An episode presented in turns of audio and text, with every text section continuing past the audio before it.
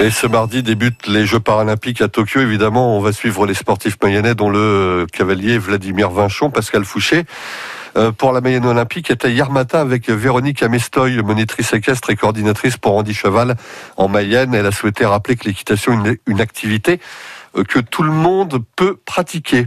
Les gens s'imaginent euh, l'équitation avec le fait juste de, de, monter sur un cheval, mais non, il y a tout un travail différencié qui est possible à faire. Donc, que ce soit en médiation, en attelage, donc il n'y a pas de pathologie qui empêche mhm. euh, le travail euh, avec un cheval. Alors que faites-vous faire euh, aux personnes qui sont licenciées en e-sport? C'est vraiment à la carte. Ça va dépendre des pathologies. Donc il y a des personnes qui vont avoir un cursus un peu classique, effectivement, comme a pu suivre Vladimir, ou voilà, où ils vont travailler sur le plat, faire un dressage, voire même sauter. Et puis après, il y a tout ce qui est médiation.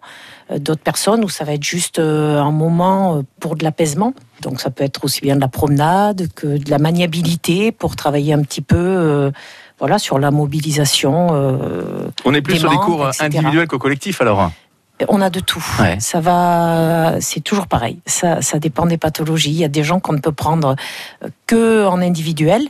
Euh, voilà, parce qu'il faut beaucoup d'attention, il faut beaucoup de bénévoles, etc. Et puis après, bah, il y a des handicaps plus légers euh, où on va pouvoir euh, effectivement travailler en groupe.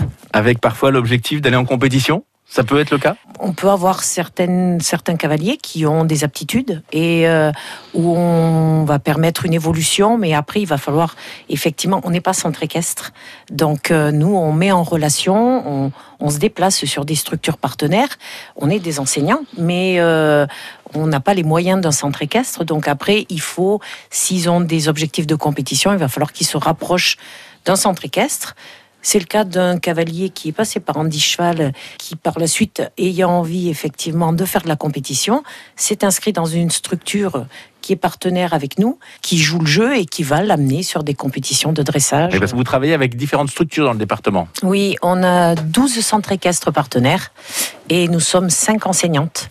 Voilà, c'était hier matin dans la